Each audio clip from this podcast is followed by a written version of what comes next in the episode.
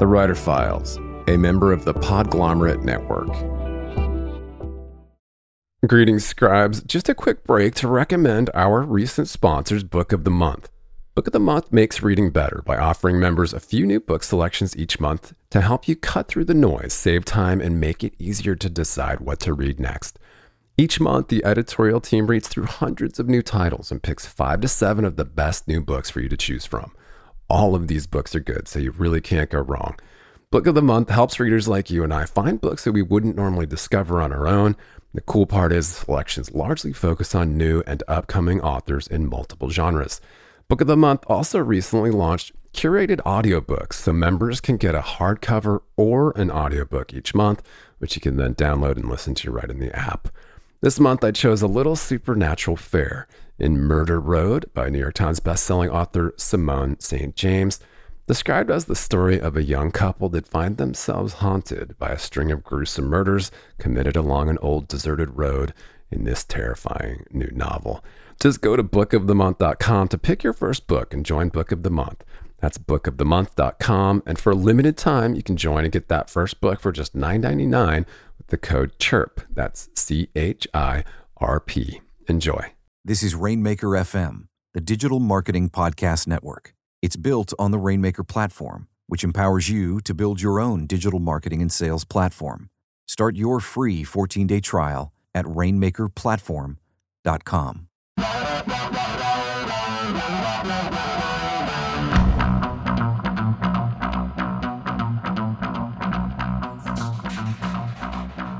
These are the Writer Files, a tour of the habits, habitats, and brains of working writers, from online content creators to fictionists, journalists, entrepreneurs, and beyond. I'm your host, Kelton Reid, writer, podcaster, and mediophile. And each week, we'll find out how great writers keep the ink flowing, the cursor moving, and avoid writer's block. Best-selling author and prolific lit interviewer Brad Listi has been named one of LA's most fascinating people of 2015 by the LA Weekly. He stopped by to chat with me about podcasting and the secrets of successful writers. On his in depth and inappropriate podcast, Other People with Brad Listi, he's interviewed over 350 leading contemporary authors, including George Saunders, Cheryl Strayed, Tao Lin, Jonathan Lethem, Austin Kleon, and Susan Orlean. And his takeaways for writers are often priceless and pointed. In addition to his street cred as a best selling novelist, Brad is a screenwriter and the founder and publisher of The Nervous Breakdown, an online culture magazine and literary community. In this file, Brad Listi and I discuss why interviews with beginners can be more interesting than interviews with superstars, the magic of deadlines, caffeine, and word counts, why first drafts are like ironing a shirt, the importance of meditation for unplugging, and three key takeaways from over 350 interviews with writers. If you enjoy the Writer Files podcast, please do me a favor and leave a rating or a review in iTunes to help other writers find us. Thanks for tuning in. Mr. Listi, thank you so much for uh, coming on to the Writer Files. It's my pleasure, man. Thanks for having me. I am a, a huge fan of not only your writing, um, but also your podcast, which is just blows me away with the breadth and depth of and number of of uh, writers that you've interviewed over there is fantastic. Just leveraging my mental illness into productivity. Yes, yes. Well, um, for for listeners who aren't familiar with um, your podcast and kind of what you do, what what is your area of expertise as both um, a, a writer and and a podcaster?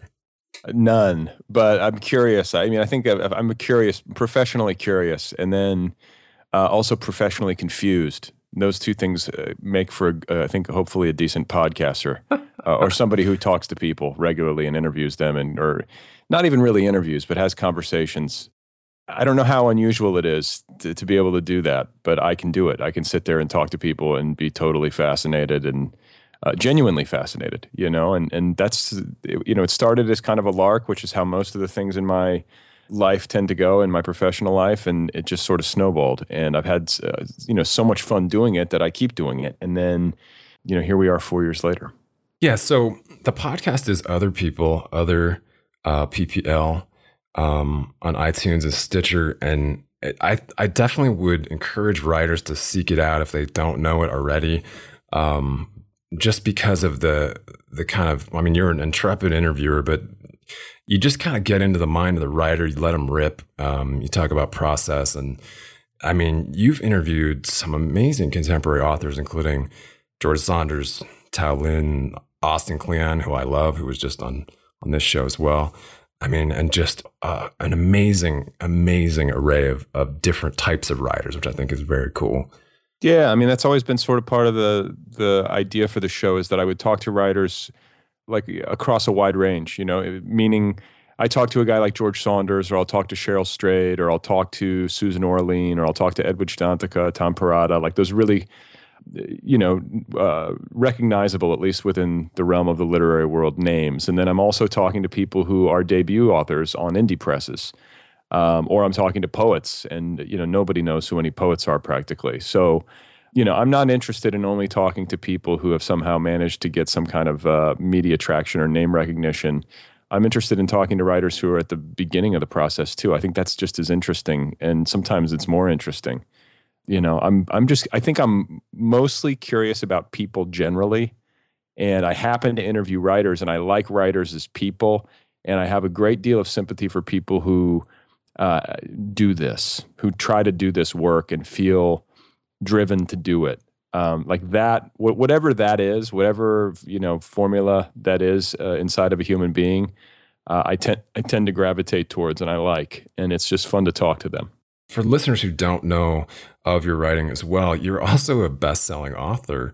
Um, Best-selling is generous, but I'll take it. I loved your novel. Um, and attention deficit disorder spoke to me at a time in my life, actually, when I just moved away from Los Angeles and um, kind of found the connection that you had to Colorado very interesting. But it's it's kind of a um, what's it all mean novel, and I just I mean it really connected with me. I love the format. I love the the writing itself. So um, anyway, um, where can we find more of your writing? I know that you have an online community.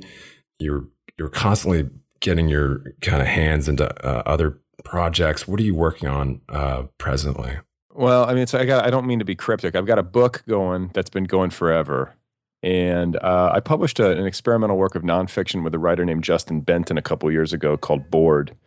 Um, and it's yeah, it's a it's like a literary collage ripped from comment boards on the nervous breakdown and it was just inter- I was just interested, and, and Justin was interested in, in comment board culture and what people say on the internet, and we made this like weird book of uh, you know literary collage out of it and called it Board B O A R D. So that's out there, and then um, I've been working on a book for a long time. I'm also working on um, film and TV stuff, which I can't fully talk about. I'm trying to get something going there. It might go, it might not go. It's that kind of thing. So that's been occupying a lot of my time, and then um, you know, doing the podcast, running the nervous breakdown and all of its various iterations. And, you know, it's a full schedule and being a, and being a parent. So, you know, it, uh, the time goes away quickly. Well, the nervous breakdown is a great stop also for writers to kind of discover um, new writing. So I'll point to that in the show notes, notes as well. And um, what, do you want to talk about your productivity a little bit as a writer?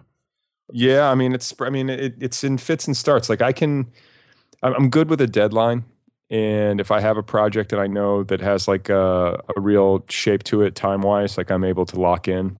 Otherwise, you know, like when I'm when I have the free time to work on a book, uh, like the problem with me is that I feel like I need a good chunk of time to get my head into the right space to inhabit the world of the book and to really feel like I have um, a rhythm and it just my life has not been able to accommodate that consistently. I have it in pockets, and I'll go to work on it, and then um, I'll get pulled into another project that has a deadline attached to it, and probably uh, money, and I'll have to go there.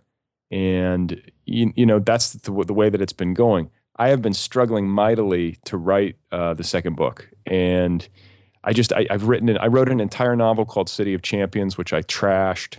Uh, it was like 130,000 words. Wow.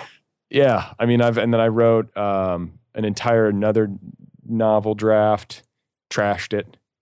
Uh, I mean, it's been like that for me. It has not been easy. Like this is not something that comes easily to me at all, and it's been very frustrating. And then you know you compound that with trying to make a living and support a family, and it's uh, it's challenging, you know, and it's still like a work in progress in terms of trying to figure out how to make it all happen. But uh, you know, the good news is that there could be potentially a glimmer of light. it's the best I can tell you. Well, that's good to hear. Um, yeah. So, when you are kind of working on any kind of project um, that requires you to to kind of sit in, in one place, do you do you have any pregame rituals or practices that kind of help you get into that mode? Yeah, caffeine. yes, just caffeine. I mean, I, like it's caffeine. I mean, I I used to exercise and then work. Now I like lately I've been working and then exercising. Like in a perfect world, I'd get up really early and work. Actually, I don't know. In a perfect world, I'd get up really early and like go for a hike someplace beautiful mm. for a couple hours, then come down and work. Uh, you know, and be un unimpeded. But you know, usually morning, drink some caffeine, get in front of the keyboard. I had a pocket of time earlier this spring where I was really working for about six weeks and that's the way I was doing it. And I was op- I usually operate on a word count just to give myself sort of like a no bull metric. You know, mm. if I I have to see how many words I'm getting in order to actually chart my progress, and I write it down so that it's externalized. You know, it's not just something that I keep in my head. Like I actually have it on paper day by day, so I can see what I'm doing. Yeah. Because um, it can get really easy to sort of spin your wheels. You know that that's going to happen inevitably at at, a, at some point. You know, in the writing process, you're going to have to backtrack and cut pages, or you're going to get stuck in a certain section and just sort of, you know, grind away and not get anywhere for a while. But um, if I don't write it down, you know, I can wind up grinding away for a long time, and it'd be like, oh, I feel like I'm working, but I haven't, you know, I've made the book. The book is not uh, advanced. The narrative is not advanced in six weeks or whatever. So sure. it's just it's just helpful for me to do it that way. It keeps me accountable. Hmm. Do you do you prefer silence or do you like to listen to music while you're typing, writing? Uh, I, I like ambient music. Like I think like there can be situa like I've written parts of books at least where music has helped me in terms of getting an emotional tone, getting myself into the right emotional tonal headspace to write whatever section it is or whatever project I'm working on. I don't like to write with music that has lyrics and people are singing in my head because it just is too many voices. Yeah. Um, and I'll start to get, you know, I'll start singing along and it's just, it's distracting. Uh, if I could ever find silence, I mean, I live in Los Angeles, so, you know, there's, there's no such thing, you know, and I have, a, I have small children, so it's our, you know, a small child with another one on the way. So silence is hard to come by. And, um, you know, that would be pretty awesome if I could find that, but, you know, not anytime soon. Are you, when you are in kind of the, in that uh, pocket of productivity, do you find yourself like needing to sit down every day? Yeah. No, I'm very rhythmic. Like that's that's what I mean by rhythm. It's like what's frustrating is that like if I could set up a schedule where I was able to do it every day at the same time and have like a good and the other thing too about me, like I have you know some of these people i was talking to Aimee Bender on my show and she has tw- like young twins and was talking about how she's writing in like you know seven minute pockets of time like whatever is like whatever is available to her like which is you know the resourceful um, admirable, intelligent way to go about it. Like for me, I, I think I would. I need like a few hours. Like I need a couple hours just to dick around before I can even mm. get started. Like I, I, I don't know why. That's the way it's always been for me. Like I have to kind of warm up. I have to sit there and reread it. I have to, you know, it takes me a while to get back into it, and it's that way. It's always been that way. Maybe I'm doing something wrong, but that's, uh, you know, I, like four hours is is kind of a minimal pocket of time mm-hmm. uh, in order for me to get 500 to a thousand words. Um, you know, unless I'm really, unless I'm really caffeinated. Hmm. Are you? Do you edit while you work, like as you go? Yeah, I mean, I uh, I'm I try to write the best possible first draft that I can. So I'm not somebody who just sits there and like lets it rip. Like I'm kind of always trying to write the best I can, and yeah. at the same time, I'm trying to make sure that I don't get too nitpicky uh, and stifle myself or get like let the uh, you know the inner critic or whatever overtake the process but i find that if you're too permissive then it can let you let you off the hook you know you let yourself off the hook and you get into lazy writing which isn't helpful because then you have a huge mess to clean up right. so the way that i the way that i um, i liken it to like ironing a shirt you know when you're working on a first draft Uh, it's like when you iron a shirt and you kind of always are like sliding the shirt over to go back to where you just were. And um, I don't know if that's the right visual. but I, you know, I'll write and then I'll reread what I've written. Um, you know, uh, usually all the way from the beginning. Like this is another reason why it takes me forever. I'll start like I could be on page like 150 of a book, and every morning I get up and I start on page one and I reread um, and I'm just ironing, and then I'm getting back in, and I'm, then I'm trying to advance at 500 or 1,000 words or whatever. Hmm. Um, and that doesn't mean that I'm not skimming, or you know, there are certain sections where you kind of know you have it, or you need to come back to it later and and spend more, you know, focused time. But um, that's how I do it. And I mean, you've interviewed so many authors, and I'm sure that you've asked the same question of them. Do you do you believe in writer's block? Do you get writer's block? or do you have a uh, superstition about it? No, I mean, I don't think there's.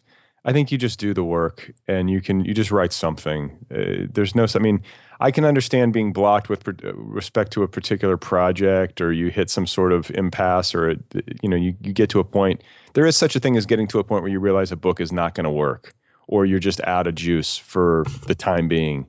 Uh, but I don't think that I don't get the whole thing where I'm like too scared to say anything. I think that's you can't let yourself have that. Uh, it's just you just get to work, and if if that's the way it is, and it's consistent and it's prolonged, then I think you need to consider finding other ways to occupy yourself. Hmm. So, um, if I could pick your brain a little bit about your workflow over there, what kind of uh, hardware or typewriter are you presently clacking away on over there? Just a MacBook Pro. I mean, MacBook Pro, either Microsoft Word or Scrivener. Nothing, nothing out of the out of the ordinary. Do you have any methods for kind of staying organized? Do you use um, outlines, etc.? No, I don't outline. I work intuitively. Uh, if I, I mean, the outlines that I have are, it, it would be too generous to call them outlines. Like I'll hmm. have like a document where I'm keeping notes and scraps and whatnot, but it's not like a great system, you know, or some sort of like really ingenious method. Uh, again, all these things, I feel like all these things could be improved upon. you know? Yeah. There's lots of room for improvement. Definitely. Well, I, th- I think all of us feel that way. But talking about it helps. yeah, right. I mean, I've been doing it for the past four years. The talking cure, so to speak. Yeah. Um, so, do, so I think Austin Kleon is the one who first, at least, um, pointed to productive procrastination in his stuff. Do you? It sounds like what you're doing when you do get into the kind of that um, mode is that you're doing procrast- kind of a productive procrastination prior to getting into it. Do you do you have any other kind of methods for beating procrastination, or is that something you kind of lean into? Just like deadlines, um, self-loathing. You know, like eventually you're just like, what the f- am I doing? Like I got to get to work. yeah. um, you know, but it's like uh, I'll be reading something that inspires me, or I'll get you know I'll reread whatever I've been writing to get back into the voice and to figure out what's going to happen next. Again, because I'm not working through an outline, so it almost feels like I got to get this momentum. You know, like the rereading, you inhabit not only the voice of the book but also the world of the book, and then you get caught up in the narrative momentum of the book if you're really concentrated. And then when you get to that leaping off point, if you got the right momentum, then you can usually figure it out or, you know, you can make some progress. Um, I think that's part of it. Nice. But, you know, otherwise it's like, you know, in terms of prep or, you know, constructive procrastination or whatever, um, you know, again, sometimes it could be, it could be more constructive. sometimes I'm just like on Facebook or whatever. Yeah. Well, how do you unplug kind of at the end of a an end of a session? Meditation.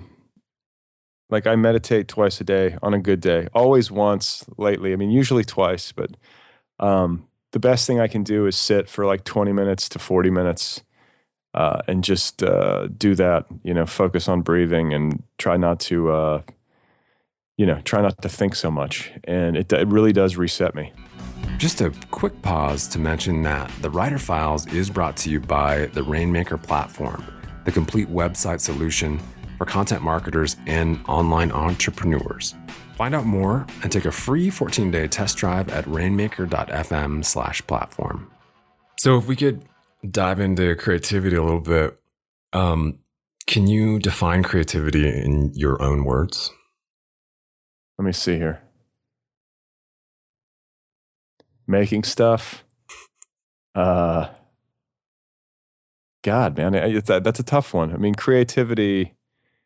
Yeah, I mean, you're you're taking disparate elements and combining them to make something that didn't previously exist. Uh, I'm interested in yeah, I, I'm interested in the composite nature of creativity, and I'm always interested in you know any work of art. Uh, I'm always fascinated when the sourcing of it you know is articulated or you can figure it out by reading like in the context of literature like literary biography um, that's another reason i think that i like doing the podcast is i like getting into some of that you know where you're talking to somebody and figuring out you know what were these disparate elements that they pulled together to write this? What were the things that were bothering them? What were the you know who were the authors that they were turning to or leaning on when they were putting their uh, you know the initial ideas for their book together when it was still in the realm of abstraction you know and um, you know, I think that's what it is to me. I, am very much a fan of uh, collage art. I'm very much a fan of uh, odd combinations. I think my my novel uh, is a testament to that. You know, I like the idea of digression. I like the idea of uh, you know nonfiction infused with fiction, um, yeah. mini mini biography, like all that kind of stuff really appeals to me. Yeah, Oh, those are, I mean, those are um, some of the most appealing parts of, of, your novel for sure. Is that kind of infused fiction, nonfiction. Um, I love the the quotes, the definitions, the um, how it kind of jumps jumps. Yeah, I think I could do without the definitions. I think, or at least just a couple. I think I overdid it on those. But one thing I really like, um, not about my own book, but about you know that would maybe further clarify what I'm trying to say is that I really love books that are explicit reactions to reading. Um, you know, all books are in some way an, a reaction to what the author is reading, but uh, I really love authors that like you know you can tell, you know, either explicitly or implicitly or in the end notes or whatever that they are really responding to, you know, a book or a set of books or you know, or they have like a, a central question mm. that they're trying to get the answer to and have done the research around it, you know, and that kind of thing. But I don't know. There's something there's something about the transparency of that that appeals to me and that I find heroic. Hmm. Do you have a creative muse at the moment? I'm sure I do. I love Louis C.K. Mm. like everybody else, and I think it's because of the the way in which he conveys how humiliating life is. I agree with that. It's like it's just humiliating to be alive, painful you know? It's just such an awkward mess. And but you know he finds the funny in that. Yeah. So that that sensibility really appeals to me.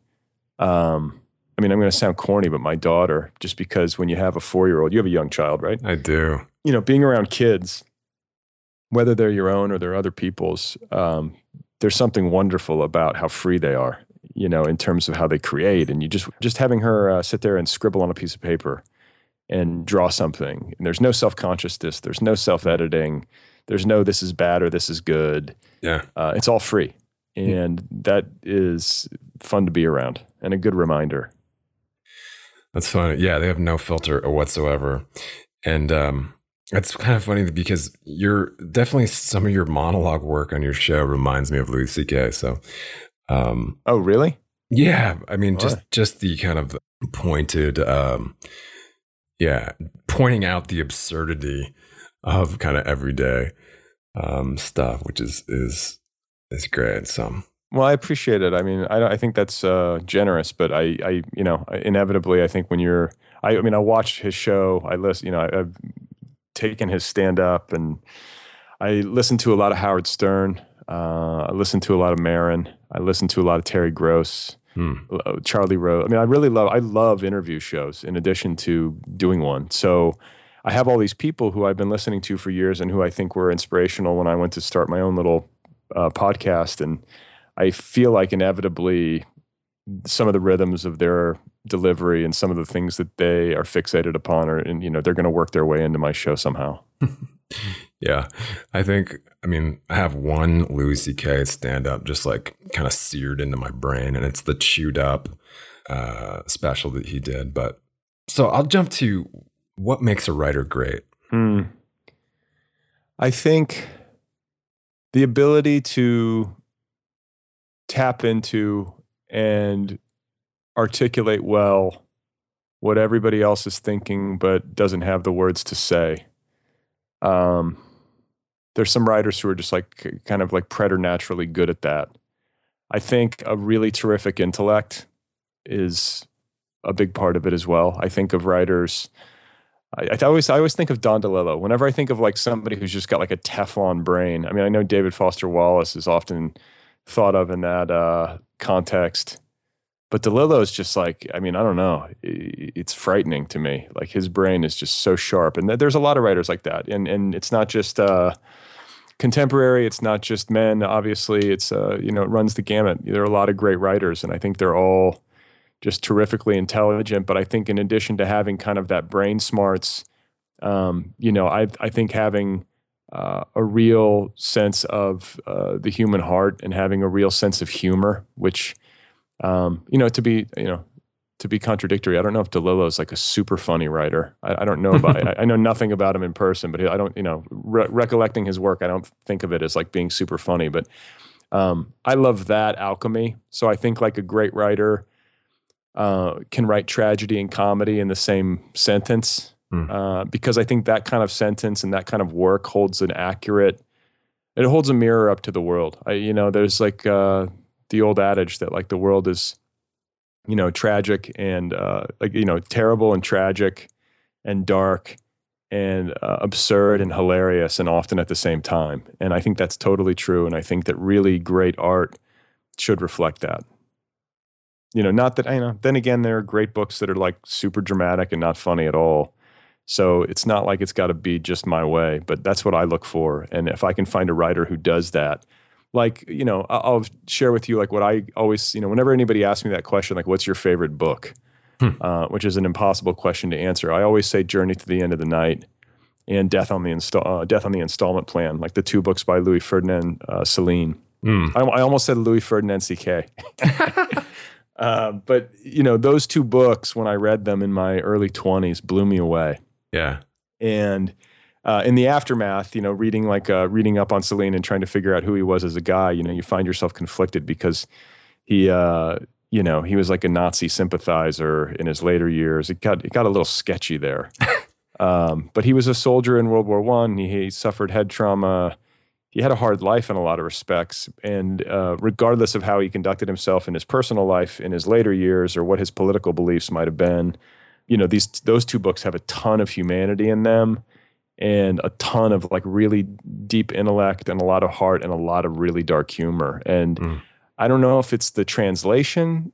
I mean, I guess the translation might be, it must be a big part of it. But um, those books always struck me in terms of uh, how well they've aged. You know, you read those books, or I read those books uh, at the turn of the century. They were published in like the 1930s, and they didn't seem uh, dated at all to me. You know, other than maybe some of the you know some of the context in terms of what was happening in the books you know the war or whatever but yeah. uh, i don't know. There's just something like really immediate about them and just like like just um, wildly smart and funny and dark. And the sense that I, f- I find myself having when i put down a book that i really admire is that it says everything. Like there's just nothing left out. It got it you know? Like in um, another book that i had that feeling about which uh, was uh, a heartbreaking work of staggering genius yeah. Like at, at, the time that I read it, which was, I think, again, I was like probably 21 years old or whatever. And uh, I was at the Boulder bookstore. And for whatever reason, I picked that book up in hardcover and I bought it and I read it and I was like, oh, shit, like that's it. Like that just, it just summed up a moment, you know? Yeah. But I think when you, when you write something like that, that captures a moment from what, you know, and I guess from a, a certain perspective, uh, you know, it really resonates. Like you obviously can't say everything, but if you can capture uh, a little sliver of it in a really full way, it sort of has that feeling of saying everything. I don't know if I articulated that well, but you know what I mean. Hopefully. I think you articulated quite well. Um, all right, a couple fun ones. And you may have already answered, answered this, but uh, who is your favorite literary character?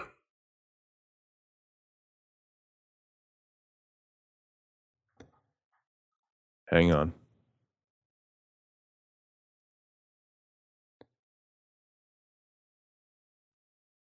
I'm gonna keep the silence in.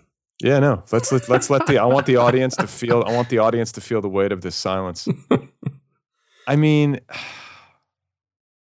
That's a terrible question, I know. no, but it's like it's something. I mean, like I there's like the Kilgore Trout and the, but I don't really feel like I grabbed on. And like Bardamu in in Journey to the End of the Night, it's not exactly somebody like you lionize. Um, you know what I'm saying? a lot of the a lot of the literary characters in the books that I've liked best are not exactly uh, heroic. Right. You know, I, I kind of like the anti-hero. Um, I always thought that like the Bukowski narrator was funny. yes. Um, you know, he's there's a guy who could write funny, like genuinely like laugh out loud funny, at least for me, in, in his in his best stuff. God, and you know who else I, I really liked? I liked the narrator in the Ben Lerner novel, uh, Leaving the Atocha Station. hmm. Um, there's something like hilarious. There's something very uh, I to, to go back to the whole thing about capturing like a moment. There's something about that book that feels like it, it's like getting it. It's getting it's getting its time perfectly you know perfectly right, or at least it did for me.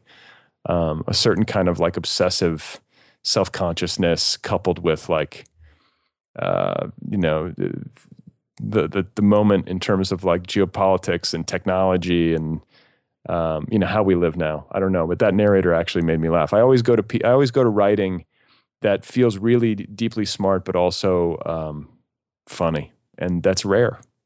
Yeah, absolutely. Writing that doesn't take itself too seriously, even though it, it, it might be.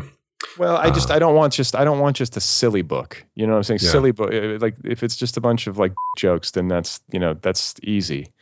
um, but if it's some somebody who is uh, really got something to say, and you know, and the and the the laughs come unexpectedly. Like if I laugh out loud while reading a book, I'm sold, and it doesn't happen very often. You could choose one author, living or dead, for an all expense paid dinner to your favorite restaurants. Uh, who would you choose and where would you go? Let's let's let's do some more silence here. Ah, living or dead. You know, I used to say, I, I used to, I would, like a, a few years ago, I probably would have said Gore Vidal in his prime, just because I always thought he was, he was so funny and like such a great talker. Um, but then I watched this documentary and you read like the, the kind of post mortem about his later years. Uh, then there was a book by this guy. I'm already, I'm already forgetting his name, but he just wrote a book which I didn't really love. It was called Friend of the Devil or something like that, or Sympathy for the Devil. And it was a guy who knew Gore going back to his years in Rome in like the 70s or whatever. And it was just a mess. And, you know, life, especially if it's lived long, usually ends messy one way or another because old age is a massacre or whatever. And it's just tough to get old. But it's especially tough to get old when you're like drinking a gallon of whiskey every day. Um, and so there's a part of me that like really admired and just loved Vidal for like being such a wit, you know, so funny and, and like so um, sharp, you know, and acidic and just good company. Like I imagine that at his best, he was really fun to sit at a dinner table with, but he could also be uh, really mean and sloppy, and he came unhinged at the end. So I'll say I'll say Gore Vidal, but like in his in his prime. Okay. Where would you take him? Uh, God, I don't think I would take him anywhere. I think he would probably pick the restaurant, but I, you know, somewhere in, uh, let's just say somewhere in Ravello. Okay. Perfect. Um, do you have a writer's fetish at all? No, I don't even know what that is. I mean, like I have to have a certain like pen or something. Yeah, I don't know. I mean, I know fetish has a couple different, a couple different um, meanings, but yeah, do you have do you do you collect like weird No. writerly paraphernalia? Do you No, have? I'm I'm like the least sentimental person ever. Like even baby pictures, I'm like shred them. I don't need them. it's too much clutter. okay. I don't care. I mean, I just I need like uh, some space, you know, quiet, or be in a coffee shop with some headphones on. But like, I'm not super nitpicky about uh, like having to have a certain kind of pen or anything like that. Who or what has been your greatest teacher?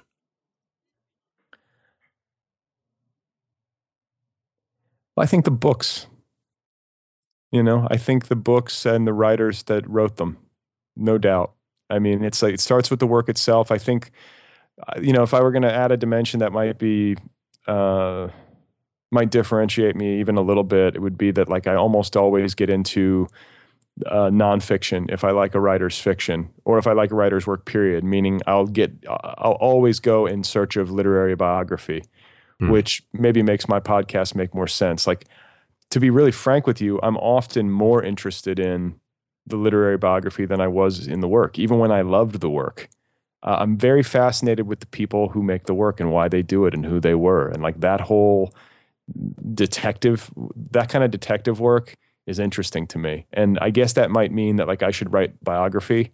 Um, I haven't done it yet. And I don't know if like a straight biography is exactly what I'm uh, wired to do, but some component of that is fascinating. I think the podcast is in a form is a form of literary biography in the aggregate, especially. Oh yeah, um, you know, but like that element of it has been probably the most important thing that I uh, have done in terms of uh, getting an education. That includes getting an MFA. I think that's I think it's just got to be the case for anybody who does this. Like you have to read books um, that move you, and you have to really read them, and sometimes reread them and then the other thing about it is that I think, you know, when when I was coming up, I was I went through a, a period of about two or three years where every morning I would print out like one or two interviews with authors, and I just built this huge uh, library of author interviews hmm. that I that I read, and I kept them in a filing cabinet. And we're talking like thousands of pages when it was all said and done. And I just had this huge library of them, and that was how I would get, like we talked about earlier, like rituals to get like. Uh, you know, ready to work or whatever. Yeah. Like that's what I was doing uh, in my 20s is that I would read author interviews and that would get me excited about working. Um, just to hear them talking about the work and why they did the work and how they did the work and successes they'd had or struggles that they had overcome. Uh, that can be extremely uh, helpful and even like medicinal, especially if you're stuck or you're feeling down or your energy level is low. And I, I think that the, um, I mean, I think I'm, I'm part of my motivation in doing the podcast is to get some of that uh, for myself, but also to create kind of like a, a, place for writers to come and and hear and commiserate, you know, virtually at least, and and hopefully leave with a little bit more energy or a little bit more uh, hope about their own lives and work. Can you? Do you have any? I mean, you've just amassed so much um, probably advice from other writers. Do you have any advice yourself, kind of uh, sage advice for fellow scribes on just how to keep going, how to keep the cursor moving? Well, I mean, read a lot and and read interviews with the authors that you love. Find out about their lives because it's a great way to demystify it. It's a great way to take them down off their pedestal. I think humanizing uh, people we admire is important and it's often instructive because you can figure out how they did it and what happened to them when they hit adversity and how they handled it and so on and so forth. And uh, it's not always it's not always great either. You know, you don't necessarily uh, learn from the best example every time. Sometimes you learn from the worst example. You know, you learn what to avoid. Um, so there's that. Uh, I think that having done almost 400 interviews with writers, I, I think I've gleaned it. You know, I tried I tried to like boil it all down into like the simplest possible um, insights into the writing life, and if I can remember them, I think one of them was, uh, you know, don't do it for money.